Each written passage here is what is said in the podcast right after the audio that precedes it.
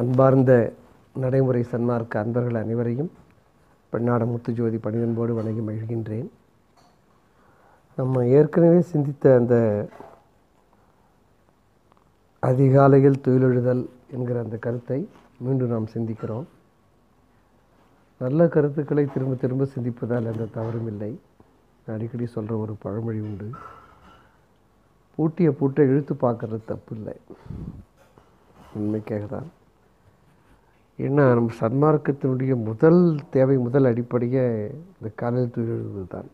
நான் அடிக்கடி தான் சொல்லுவேன், சன்மார்க்கத்தை நம்ம என்ன சார் எதாவது கடைப்பிடிக்க யாராவது கேட்குறாங்கன்னா, முதல்ல காலையில் எழுந்திருக்க முடியுதா பாருங்கள். 4 மணிக்கு எழுவது உத்தமம். 4:30 மணிக்கு எழுந்தாலும் பரவாயில்லை, ஆனால் கண்டிப்பாக 5 மணிக்கு மேலே தூங்கக்கூடாதுன்னு அடிக்கடி சொல்லுவார். எந்த தரப்பு எந்த வயதினராக இருந்தாலும் சரி, 5 மணிக்கு மேலே தூங்குறது இந்த உடலுக்கு நம்ம செய்கிற பாவம். அதனால் இந்த அதிகாலை துயிலுவதை நாம் ஏற்கனவே பார்த்துருக்கிறோம். நம்ம தமிழ் நூல்கள், அறநூல்கள் இந்த வைகறை துயிலுவதை, அதிகாலையில் துயிலுவதை ரொம்ப வலியுறுத்தி பேசுது. பல நூல்கள் இப்போ அந்த கருத்துக்கெல்லாம் தொகுத்து சொல்கிறதா இருந்தால் ஒரு இலக்கிய உரை மாதிரி இது ஆகிடும். நம்ம ஏற்கனவே சிந்திச்சிருக்கோம் ஓரளவுக்கு. அதனால் நம்ம காலையில் துயில் எழுவது என்பது சன்மார்க்கத்திற்கு மிக தேவையான ஒரு அடிப்படை ஒழுக்கம். ஆழ்ந்த உறக்கத்தில் இருக்கும் இரவு முழுவதும் தூங்கி எழுந்திருக்கிறப்போ ஒரு பெரிய நன்மை என்னென்னா, இப்போ நம்ம ஒரு 7 மணி வரைக்கும் தூங்குறவர் காலமாக ஒரு 5 மணிக்கோ 4:30 மணிக்கு எழுந்திருக்கிறாருன்னா, எழுந்த உடனே நம்ம வெற்றிலை பாக்கு போட்டு பல் சுத்தம் செய்து மலஜலம் கழிக்கிறோம். இப்போ ஒரு 4:30 மணிக்கு போகிற அந்த மலம் காலையில் எழுந்திருக்கலன்னா, காலையில் 7-7:30 மணிக்கு எழுந்திருக்கிறதா இருந்தால் அந்த 2 மணி நேரம் 3 மணி நேரம் வயிற்றுக்குள்ள தான் அந்த மலம் இருக்கும். ஆக தங்கி போகிற மலத்தை நம்ம தங்க விடாமல் அதிகாலையிலே கழிக்கிற மாதிரி எவ்வளோ பெரிய நன்மை பாருங்க இந்த உடலுக்கு. ஏன்னா உடலில் அந்த மலம் சேர சேர மறுபடியும் இந்த குடலால் உறிஞ்சப்பட்டு இந்த அசுத்த நீர் முழுவதும் மறுபடியும் ரத்தத்தில் கலக்குது. ஏன்னா இந்த தோல் நோய், சூரியாசிஸ், படை போன்ற நோய்கள்லாம் வர்றதுக்கு காரணம் இந்த மலை நீர் தான். ஆக எவ்வளவுக்கு எவ்வளவு சீக்கிரமாக இந்த மலம் வெளியேற்ற முடியுமோ அவ்வளோ வெளியேற்றிடணும். நான் பெருமான் சொல்லுவார், 3 மணி நேரத்துக்கு மேலே இந்த மலைப்பைக்கு போயிடும் சாப்பிட்ட உணவு. அதற்கு மேலே இருக்கிறது எந்த விதமான பயனும் இல்லை. ஏன்னா அது அமுதப்பாகம் பிரிச்சாச்சு முதல் 1 மணி நேரத்தில். ரெண்டாவது 1 மணி நேரத்தில் அந்த இலகுத்தன்மையாகிய அந்த உணவுப் பொருள் என்ன ஆகுதுன்னா சுக்கிலமாக மாறுது. அது 2 வராக நடையில் 1 வராக நடை கோச நுனிக்கும், 1 வராக நடை நாபிக்கும், அரை வராக நடை புருவமத்திக்கும் ஒளியாக போய் சேர்ந்தாச்சு. அதுக்கப்புறம் இருக்கிற நெகிழ்ச்சி பாகம் இருக்க வரை நீர் பாகம், அது ரத்தம் போன்றவர்களாக பிரிக்கப்படுது. அதற்கப்புறம் அது மலைப்பைக்கு தள்ளப்படுறதா பெருமான் அருட்பாவில் சொல்வார். ஆக ஒரு 3 மணி நேரத்துக்கு மேலே இந்த மலமானதுக்கு பிறகு அதனால் இந்த உடலுக்கு எந்த விதமான பயனும் இல்லை. அது காலையில் தூங்கி எழுந்திருக்கிறப்போ இது மிகப்பெரிய நன்மை. இந்த மலம் அதிகாலையிலே வெளியில் போயிடும், உடலிலே அது தங்க வைக்கப்படுவதில்லைங்கிறது ரொம்ப முக்கியமான ஒரு கருத்து. ஆக துயிலுடைய முதல் நன்மை நான் பார்க்கறது எப்பயுமே இந்த மலம் காலையிலே வெளியேறிடும். இல்லைன்னா இந்த மலம் வயிற்றுக்குள்ளே தான் இருக்கும். நம்ம எப்போ காலதாமதமாக தூங்கி எழுந்திருக்கிறோமோ அது வரைக்கும் மலம் வயிற்றில் தான் இருக்கும். ஆக துயில் பொழுதே மலம் கழிக்கிறோங்கிறது ஒரு நன்மை. அப்புறம் காலையில் நினச்சி பாருங்கள், ஒரு 4:30 மணிக்கு எழுந்தவளுக்கு அந்த சுகம் தெரியும். அமைதியான மனம், படபடப்பற்ற உடல், உலகமே அமைதியாக இருக்கும். அப்போ காலையில் இந்த பறவைகளுடைய இன்னிசை, அங்கங்கே ஒரு பறவை அப்படி ஆரம்பிக்கும். 4-4:30 மணிக்கு அதுங்க கிரீச்சு கிரீச்சின்னு ஆரம்பிக்கும். அதை நகரத்திலும் கேட்கலாம். இப்போ என்னை போன்று நான் கிராமத்தில் இருக்கிறேன். இப்போ தற்சமயம் ரொம்ப அருமையாக இருக்குது. அப்படியே ஒரு பறவை கத்தும், 100 பறவை அதுக்கிட்ட இன்னும் 1 கத்தும். ஏன்னா பெருமான் சொல்லுவார், சூரியோதயங்கிறது நம்ம நினைக்கிற மாதிரி 6 மணிக்கு அது இல்லை. அருணோதயங்கிறது காலை 4-4:30 மணிக்கு ஆரம்பிச்சுடுது. சூரியன் வர ஆரம்பிக்குது. அதை இந்த பறவைகள்லாம் உணர்ந்துக்குது. நமக்கு தான் உணர்ச்சி இல்லாமல் நம்ம தூங்கிட்டு இருக்கிறோம் படுக்கையில்.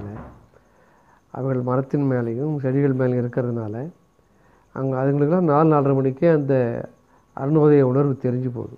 அப்போவே அதுங்கள் சப்தத்தை போட ஆரம்பிக்குது. சூரியன் உதயமாகிற அந்த 6 மணி வரையில் அந்த பறவைகளுடைய ஒலி இருக்கும்.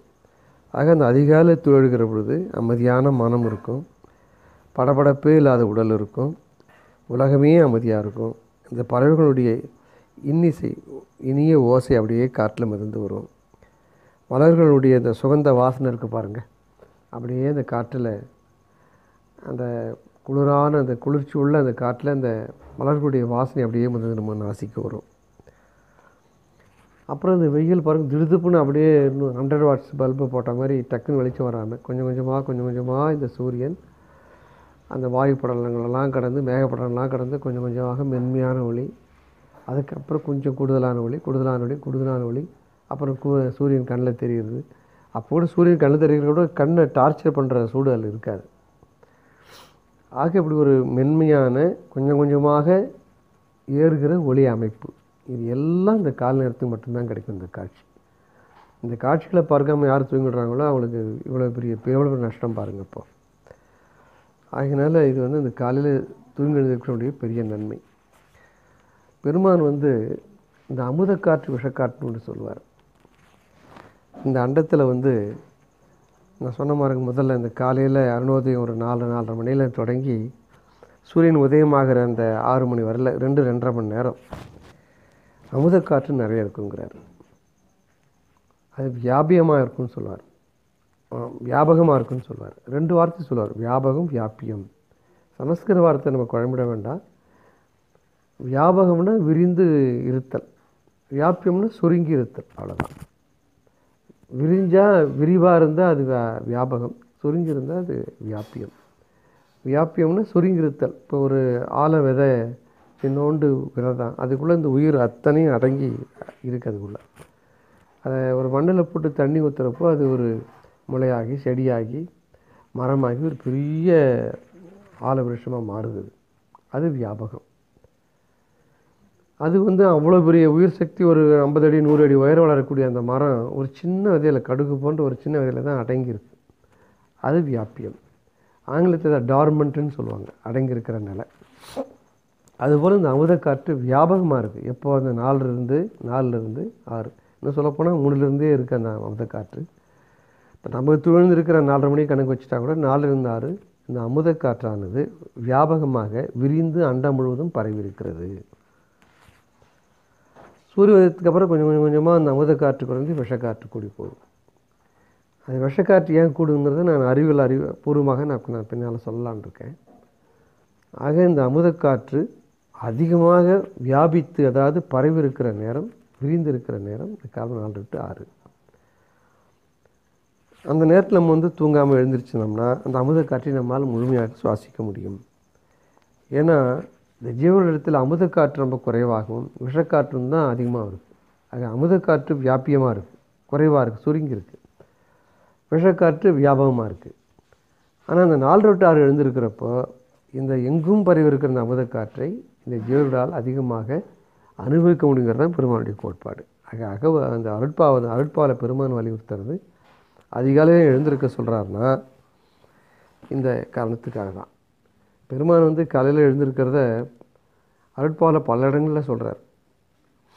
முன்பாட்டு காலையிலே ஒருவர் என் கணவர் மோசமில்லை,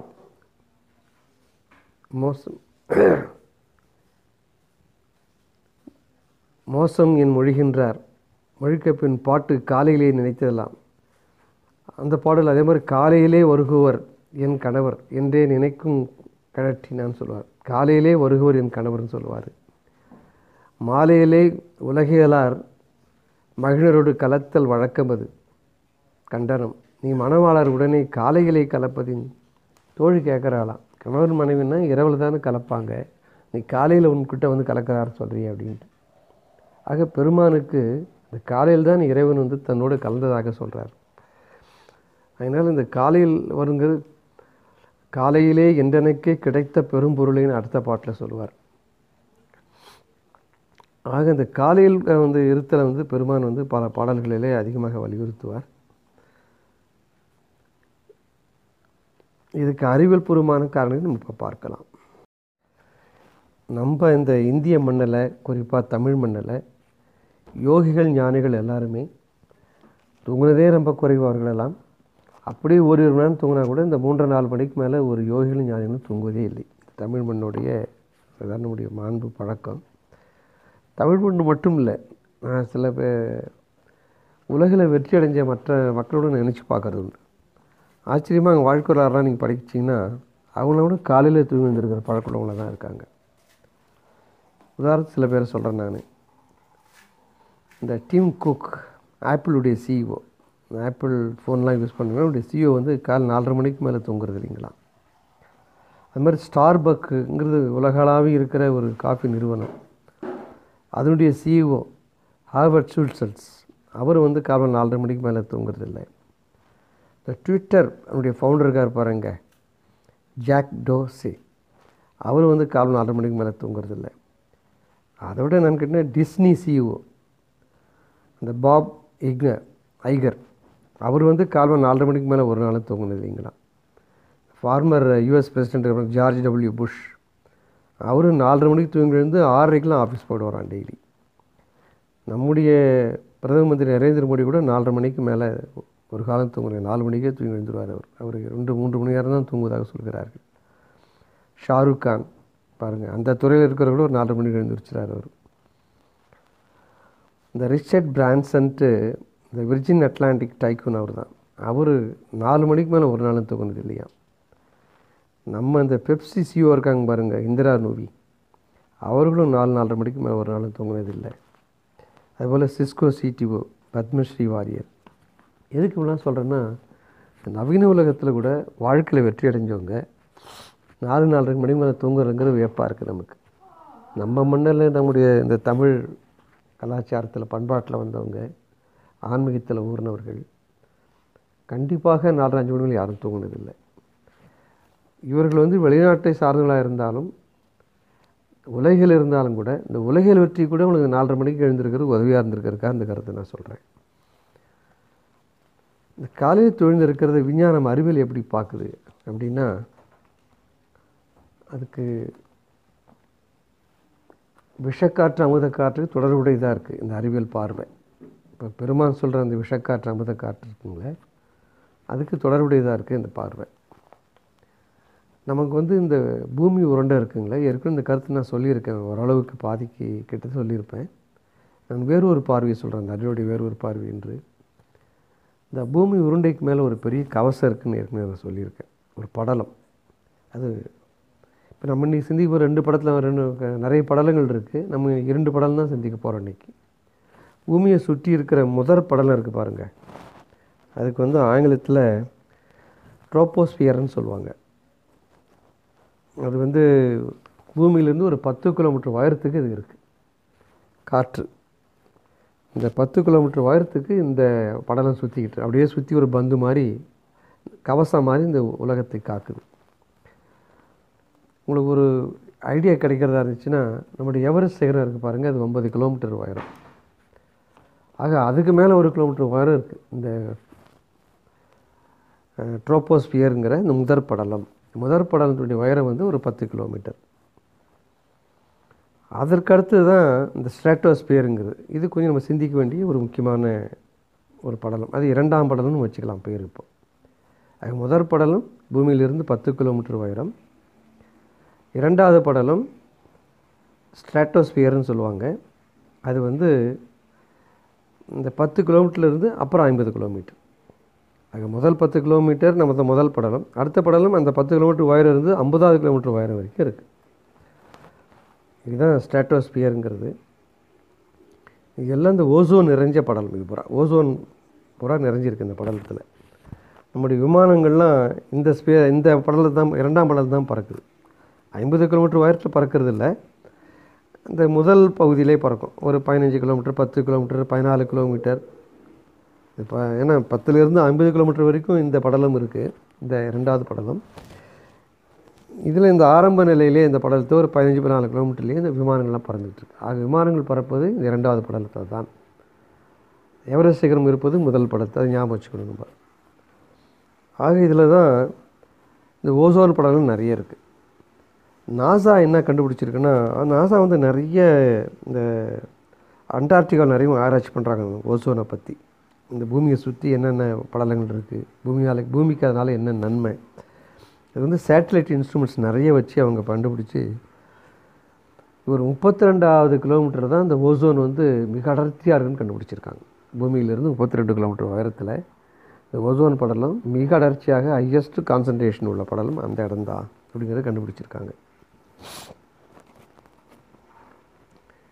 இந்த ஓசோன் வந்து என்ன செய்யுதுன்னா, இந்த சூரியனில் நமக்கு என்னென்ன இருக்குங்க, சூரியனில் 3 பொருள் நம்ம இப்போ சிந்திக்கலாம். ஒன்று வந்து இந்த விசிபிள் லைட்டுன்னு சொல்லுவோம், அதாவது கண்ணுக்கு தெரிகிற ஒளி,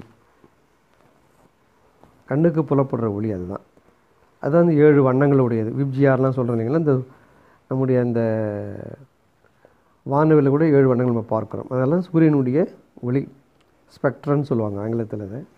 ஸோ சூரியனில் முதல் பொருள் விசிபிள் லைட், ரெண்டாவது அதில் இருக்கிற சூடு, மூன்றாவது பொருள் தான் நம்ம இன்றைக்கி சிந்திக்க வேண்டிய அல்ட்ரா வயலட் ரேஸ், புற ஊதா கதிர்கள்னு சொல்லுவாங்க. இது மூன்றும் சூரியனிலேருந்து நமக்கு வந்துக்கிட்டுருக்கு. ஒன்று வந்து கண்ணுக்கு தெரிகிற ஒளியும் உடலால் அறியக்கூடிய சூடும், மூன்றாவது ஒன்று கண்ணுக்கு தெரியாத புற ஊதா கதிர். இந்த வேவ் லென்த்துன்னு சொல்லுவாங்க, அலை நீளம். இந்த அலை நீளம் குறைய குறைய குறைய கண்ணுக்கு தெரியாது. இதெல்லாம் வந்து அலை நீளம் ரொம்ப குறைவாக உள்ள ஒரு கதிர்கள் இந்த அல்ட்ரா வயலட் ரேஸ். இந்த அல்ட்ரா வயலட் ரேஸ் ஜென்ரலாக சொல்லுவோம், அதிலே வந்து 3 வகை இருக்குது அந்த அல்ட்ரா வயலட் ரேஸ்லேயே. அதாவது அல்ட்ரா வயலட் யூவின்னு ஆங்கிலத்தை சுருக்கமாக சொல்லுவாங்க. யூவினா அல்ட்ரா வயலட் புற ஊதா கதிர், அதை யூவி ஏன்னு ஒரு வகை இருக்குது, யூவி பின்னு இருக்குது, யூவிசின்னு 3 பிரிச்சுருக்காங்க. அது அல்ட்ரா வயலட்டில் A, ultra violet B, ultra violet C. ஏன் 3 பிரித்தாங்கன்னா, அந்த இது வந்து நான் சொல்கிறது பூரா இந்த வேர்ல்டு ஹெல்த் ஆர்கனைசேஷன் ஒரு ஆர்கனைசேஷன் இருக்குது இல்லைங்களா, அவங்களுடைய மேகசினில், அவங்களுடைய ஜேர்னலில், அஃபிஷியல் ஜேர்னலில் பப்ளிஷ் ஆகிருக்கு. நீங்கள் வேர்ல்டு ஹெல்த் ஆர்கனைசேஷனுடைய வெப்சைட் போய் நீங்கள் இந்த முழுவதும் படிக்கலாம். நீங்கள் அதில் எல்லாமே அதில் விளக்கமாக கொடுத்துருக்காங்க. இந்த 3 வகையான புற ஊதா கதிர்கள், ultra violet A, ultra violet B, ultra violet C. ரொம்ப ஷார்ட்டஸ்ட் ரொம்ப குறைவான அல்ட்ரா வயலட் அலை நீளம் உள்ளது தான் இந்த அல்ட்ரா வயலட் சிங்கிறது. இது வந்து என்ன செய்யுதுன்னு கேட்டிங்கன்னா, இந்த அல்ட்ரா வயலட் சி வந்து ரொம்ப கொடுமையானது. ஏன்னா இந்த அலை நீளம் குறைய குறைய குறைய அது கண்ணுக்கு சுத்தமாக புலப்படாத மட்டும் இல்லை, அதனுடைய விஷத்தன்மை அதிகமாக இருக்கும். இறைவனுடைய கருணை பாருங்கள், இந்த ஓசோன் லேயர் சொன்ன பாருங்கள், 10 கிலோமீட்டர்லேருந்து 50 கிலோமீட்டர் உயரம், 32 கிலோமீட்டரில் அதிக கான்சன்ட்ரேஷன் இருக்குதுன்னு சொன்னேன். இந்த புற ஊதா பாயிண்டில் அல்ட்ரா வயலட் சி இருக்குது பாருங்கள், இது முழுவதையும் அப்சர்வ் பண்ணி விடுது. 1 மில்லிகிராம் கூட பூமிக்கு விடுறதில்லை. இதுங்க இந்த ஓசோன் படலம். அதனால் அந்த அல்ட்ரா வயலட் சிகிற மிக கூடிய நஞ்சு கதிர்கள் பூமிக்கு வர்றது தடைப்பட்டு போகுது. அடுத்து அல்ட்ரா வயலட் பி இருக்குது பாருங்கள், அது வந்து மீடியம் நடுத்தரமான அலை நீளம் உள்ளது. அதில் வந்து பெரும்பகுதியை இந்த ஓசோன் லேயர் அதையும் பிடிச்சி வச்சுக்குது, ஃபில்டர் பண்ணிடுது. ஆக இது 2 கதிர்கள் ரொம்ப அதிக கொடுமை உள்ள நச்சுக்காற்று விஷவாயு, விஷபாகம் சொல்கிறார பெருமான், அது பூமிக்கு வருவதை இந்த ஓசோன் தடைப்பட்டு போகுது, தடை பண்ணுது. இந்த அல்ட்ரா வயலட் ஏ இருக்குது பாருங்கள், அதுதான் கொஞ்சம் நெஞ்சம் நம்ம பூமிக்கு வந்துக்கிட்டுருக்கு. பகலை முழுதும் வருது, இது இரவில் வர்றதில்லை. மீதி 2 கதிரை பற்றி நம்ம கவலைப்பட வேணாம், ஏன்னா ஓசோன் வந்து முழுமையாக பிடிச்சி வச்சுக்கிற நம்ம மனசில் வச்சுக்கலாம். இந்த அல்ட்ரா வயலட் ஏ மட்டும்தான் பூமிக்கு வந்துக்கிட்டு இருக்குது. அது அலை நீளம் வந்து கொஞ்சம் கூட இருக்கிறதுனால இந்த ஓசோனால் அது முழுவதும் பிடிக்க முடியல. அதுதான் வந்து இந்த ஸ்கின்னுடைய வயதத்தன்மையை கூட்டுறது, சுருக்கங்களை விடுறது, இந்த தோல் சம்பந்தமான கேன்சர் வர்றது, இதெல்லாம் கொடுக்கறது இதுதான். கொஞ்சம் நெஞ்சு அல்ட்ரா வயலட் பி கொஞ்சம் மிச்சமாக கீழே வருது பாருங்கள், அதுதான் வந்து எபிடமியாலஜிக்கல் ஸ்டடீஸ்னு சொல்லுவாங்க லேபில். அதில் என்னென்ன ஸ்கின் கேன்சரை கண்டுபிடிச்சிருக்காங்க, கண்ணில் இந்த சாலியூசன் ஸ்கேட்ராக்ட் இருக்குது பாருங்கள், இப்போலாம் ரொம்ப சீக்கிரம் சின்ன வயசுலேயே வந்து போகுது, அதுக்கெல்லாம் காரணம் இந்த ரேஸ் தான் சொல்கிறாங்க. அது மட்டும் இல்லாமல் தாவர சங்கங்களையும் ரொம்ப இது பாதிக்குது இந்த அல்ட்ரா வயலட் ரேஸ். அவனுடைய வளர் சிதை மாற்றங்களை மாற்றி தாவரங்கள் பாருங்கள், முன்னே இருந்த மாதிரிலாம் இப்போ ஈல்டு வரல, கிராமத்தில் பெருமாள்லாம் சொல்லுவாங்க, நல்லா விளைச்சல் நல்லாயிருக்கும், இப்போலாம் விளையிறதில்லை, முன்னெல்லாம் டேஸ்ட் இருக்கும், இப்போ இருக்கிறது இல்லை. இதுக்கெல்லாம் முக்கிய காரணம் கலப்பினங்கள் வந்தது மட்டும் இல்லை, இந்த ரேஸ் ஒளி தொடர்பாகவும் சொல்கிறாங்க. அதை அது மாதிரி கடல் வாழ் உயிரினங்களை ரொம்ப பாதிக்குதுன்னு சொல்கிறாங்க இந்த அல்ட்ராவயலட் ரேஸ் நிறைய வர்றதுனால. அதெல்லாம் பாருங்கள், பெரிய பெரிய திமிங்கெல்லாம் கரைவதுங்கிறதா பேப்பர்லாம் போட்டிருப்பாங்க, என்ன காரணம் தெரியல அப்படின்வாங்க. எல்லாம் காரணம் இந்த அல்ட்ராவயலட் ரேஸ் தான். அதுபோல் இன்னும் மட்டும் இல்லை, செயற்கை பொருட்கள் பாருங்கள், பிளாஸ்டிக் சேரு மக்கு அதெல்லாம் பாருங்கள், ஒரு 10 வருஷம் 5 வருஷம் வரதெல்லாம் அப்புறம் 4 வருஷம் 5 வருஷத்தில் அப்படி வீரல் விட்டு போய் வெள்ளை வெளியாக உடஞ்சி போகுது. அதுக்கெல்லாம் கூட இந்த அல்ட்ராவயலட் ரேஸ் தான் காரணம் சொல்கிறாங்க.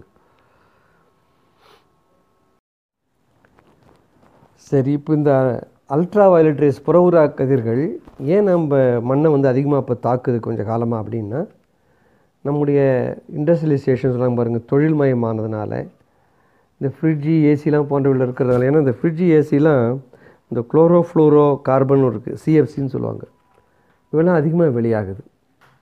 இதில் வந்து இந்த குளோரின் இருக்குது, இந்த ஹாலைடுன்னு ஒரு கெமிஸ்ட்ரி ஒரு பிரிவு சொல்லுவாங்க, இந்த குளோரின் புரோமின் இவைகள்லாம் என்னென்னு கேட்டிங்கன்னா இந்த ஓசோனை அழிக்கக்கூடிய தன்மை உடையது. ஒன்று உங்களுக்கு சொல்கிறேன், ஒரு குளோரின் ஆட்டம் வந்து 1 லட்சம் ஓசோன்களை அழிக்கக்கூடிய தன்மை உள்ளதான்.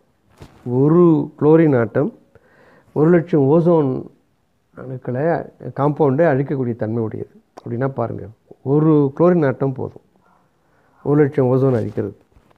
இப்போ நமக்கு பூமியிலிருந்து வெளியாகிற இந்த கார்பன் டெட்ரா குளோரைட் போன்ற வாயுலாம் இருக்குது பாருங்கள், இந்த இயந்திரமயமானதுனால தொழில்மயமானதுனால இதெல்லாம் போய் இந்த ஓசோன் லேயரை வலுவிழக்க செய்து ஓட்டைகள் உண்டாக்கி இந்த புற ஊதா கதிர்கள் அத்தனையும் பூமிக்கு வந்து இப்போ தொல்லை பண்ணிக்கிட்டுருக்கு. சமயத்தில் எரிமலையிலேருந்து வெடிக்கிற காற்றிலிருந்து கூட இந்த குளோரின் அதிகமாக அட்மாஸ்பியருக்கு போய் இந்த துளைகள் விடுவதற்கு வாய்ப்பு அதிகமாக இருக்குது. முன்னே விட பெரியவர்கள்லாம் அதிகமாக இருந்துகிட்ருக்கு இப்போது. அதனால தான் இந்த ஓசோனை வந்து நம்ம பாதுகாக்க வேண்டிய அவசியம் இருக்குது.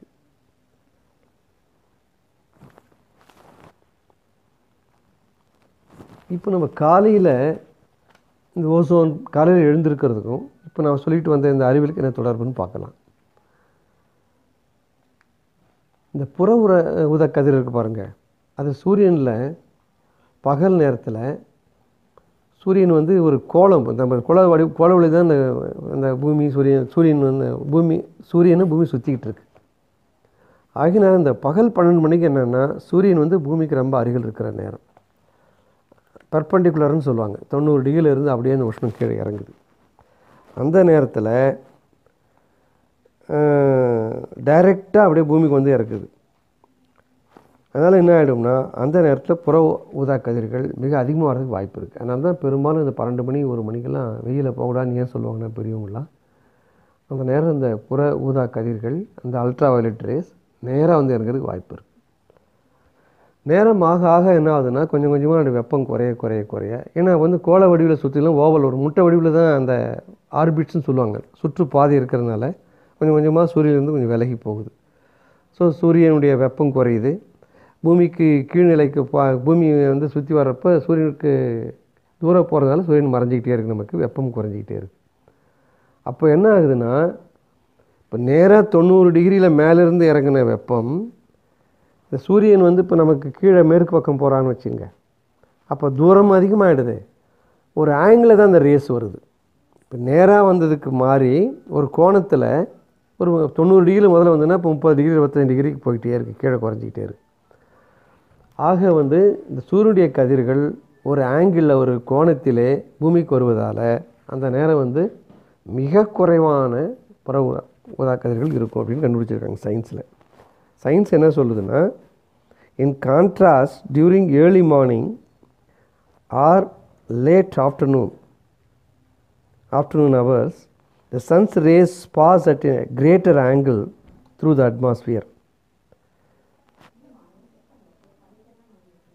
So much more ultraviolet radiation is absorbed and less reaches the earth.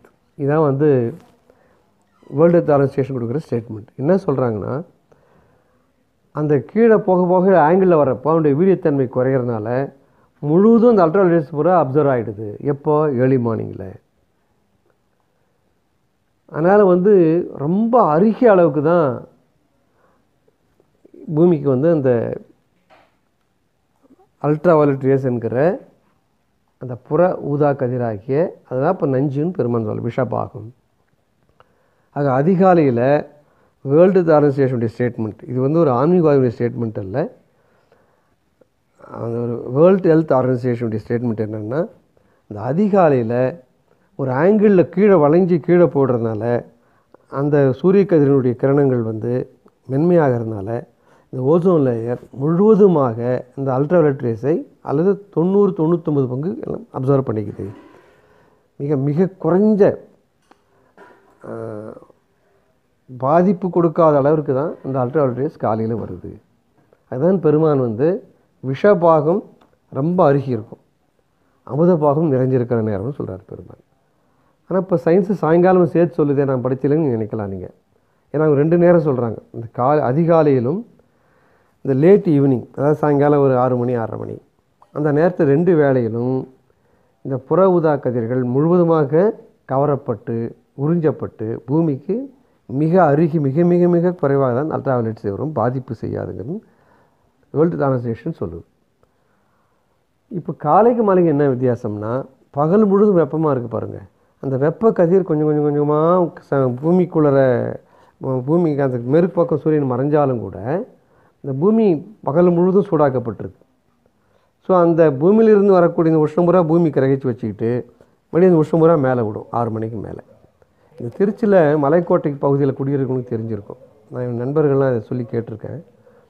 மலைக்கோட்டையை சுற்றி இருக்கிற வீட்டில் வாடகைக்கு யாரும் பெரும்பாலும் போக மாட்டாங்க அந்த மலையை.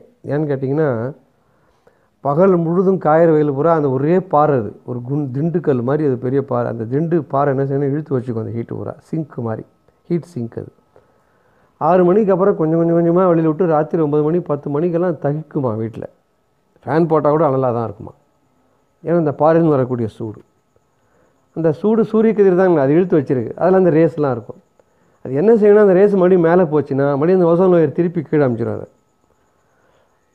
ஸோ அந்த ஓசோனுடைய அந்த அந்த அல்ட்ராவயலட்ஸுடைய அந்த பாதிப்பு சாயங்காலம் 6 மணிக்கு ஆரம்பித்து இரவு 2 மணி 3 மணி வரல அப்படி கொஞ்சம் கொஞ்சம் கொஞ்சம் கொஞ்சமாக இருந்துகிட்டே குறைய வந்து குறைஞ்சி ஆல்மோஸ்ட் 0க்கு வந்துடும்.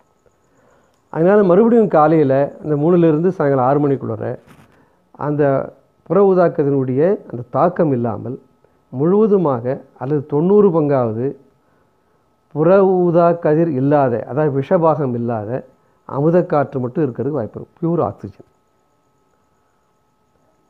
ஆக நமக்கு அந்த புண்ணியத்தை பண்ணுறது கேட்டிங்கன்னா, அந்த ஓசோனுங்கிற ஒரு வட்டம், அது 10 கிலோமீட்டருந்து 50 கிலோமீட்டர் வரையில், அது 32 கிலோமீட்டர் ரொம்ப அதை அடர்த்தியாக இருக்கிற அந்த ஓசோன் தான் அந்த புண்ணியத்தை நமக்கு பண்ணுது.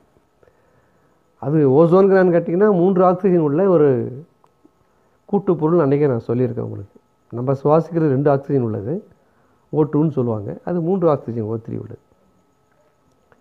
அந்த ஓசோன் லேயர் வந்து யார் உருவாக்குறான்னா, அந்த சூரிய வெளியிலிருந்து வர வெப்பம் இருக்குது பாருங்கள், அதிலே தானாக உருவாகுது, தானாக அழிஞ்சு தானாக உருவாது அழிஞ்சு, அது கண்டினியூஸ் ப்ராசஸாக இருந்துக்கிட்டே இருக்கும்.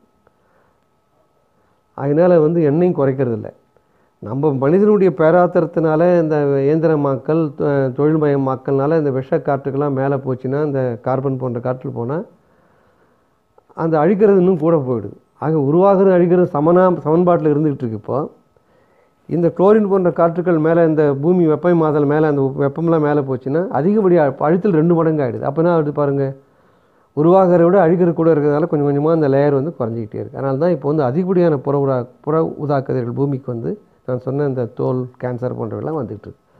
உடல் இந்த கடல் வாழ் உயிரினங்கள் செத்துக்கிட்டு இருக்குது. தாவரங்களுடைய அந்த ப்ரொடக்டிவிட்டின்னு சொல்கிறாங்க, இந்த வளர்ச்சித்தன்மையும் மாறிக்கிட்டு இருக்குது இப்போ அப்படின்னு கண்டுபிடிச்சிருக்காங்க. ஆகினால அறிவியல் என்ன சொல்லுதுன்னா, காலையில் 4:30 மணிக்கு அந்த அல்ட்ரா வயலட் ரேஸ்ன்னு சொல்லுகிற அந்த புற ஊதா கதிர்களாகிய விஷப்பாகம் மிக மிக அருகே ஆல்மோஸ்ட் இல்லாத நிலையில் இருக்குது அப்படின்னு வேர்ல்டு ஆர்கனைசேஷன் சொல்லுது.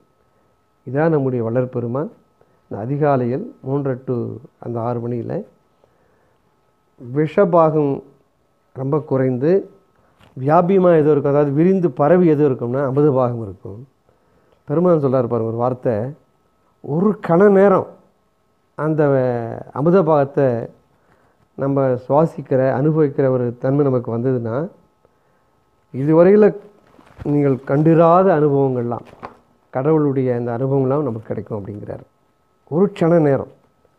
அப்போ பாருங்கள், நம்ம கையில் 2.5-3 மணி நேரம் இருக்குது. நம்ம எவ்வளோ நேரம் முயற்சி பண்ணி இந்த அமுதக்காற்றை நம்ம எப்படி உள்ள சுவாசிக்க முயற்சி பண்ணணும்.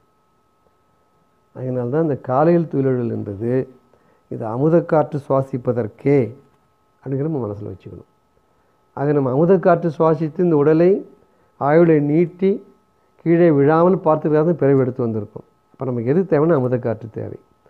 மற்றபடி நாள் முழுதும் நம்ம செய்கிற மற்ற எல்லா விதமான ஒழுக்கங்கள் பின்னால் செய்துக்கிட்டே போனாலும் துவக்கத்தில் முதல் எது தேவைன்னா அமுதக்காற்று சுவாசிதான் நாளைய துவக்கணும்.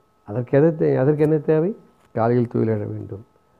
ஆக காலையில் தூயிலெழுதல் பெருமான் சொல்லுகிற அந்த வியாபியமாய் இருந்த அந்த நம்மகிட்ட வியாபியமாக எது இருக்குன்னா, வியாபகமாக எது இருக்குன்னா விஷமாக தான் நம்மக்கிட்ட இருக்குது. அதாவது சுருங்கி எது இருக்குன்னா அமுதபாகமும், விரிஞ்சி எது இருக்குன்னா விஷபாகம் இருக்குது. ஆனால் அந்த காலையில் 4:30 மணி 3 to 6 மணியில் அமுதபாகம் வியாபியமாக விரிந்தும் விஷபாகம் வியாபியமாக குறைந்தும் இருக்குது. அதனால் அந்த அமுதபாகத்தை சுவாசிப்பதே நம்முடைய முதல் ஒழுக்கம் சன்மார்க்கிகளுக்கு. அதனால் எந்த காரணம் கொண்டும் 4 மணிக்கு தூயில் எழுந்தால் விசேஷம், 4:30 மணிக்கு எழுந்தால் தேவையில்லை, பரவாயில்லை. ஆனால் 5 மணிக்குள்ளாவது எழுந்திருக்க வேணும். அந்த அமுதபாகத்தை, அமுத காற்றை நாம் முழுவதுமாக சுவாசித்து சுவாசித்து ஒரு கண நேரம் அமுதபாகத்து உள்ள அனுபவத்தை பெற்றாலே போதும். இதுவரையில் கேட்டறியாத கடவுள் உருவம் கிடைக்குங்கிறார் பெருமான். அதை நாம் அனுபவிக்க வேண்டும். ஆகவே துயிலெழுவதை, அதிகாலை துயிலெழுவதை ஒரு பழக்கமாக, வழக்கமாக, கொள்கையாக, ஒரு உறுதியாக எடுத்துக்கொள்ள வேண்டும். நன்றி, வந்தனம்.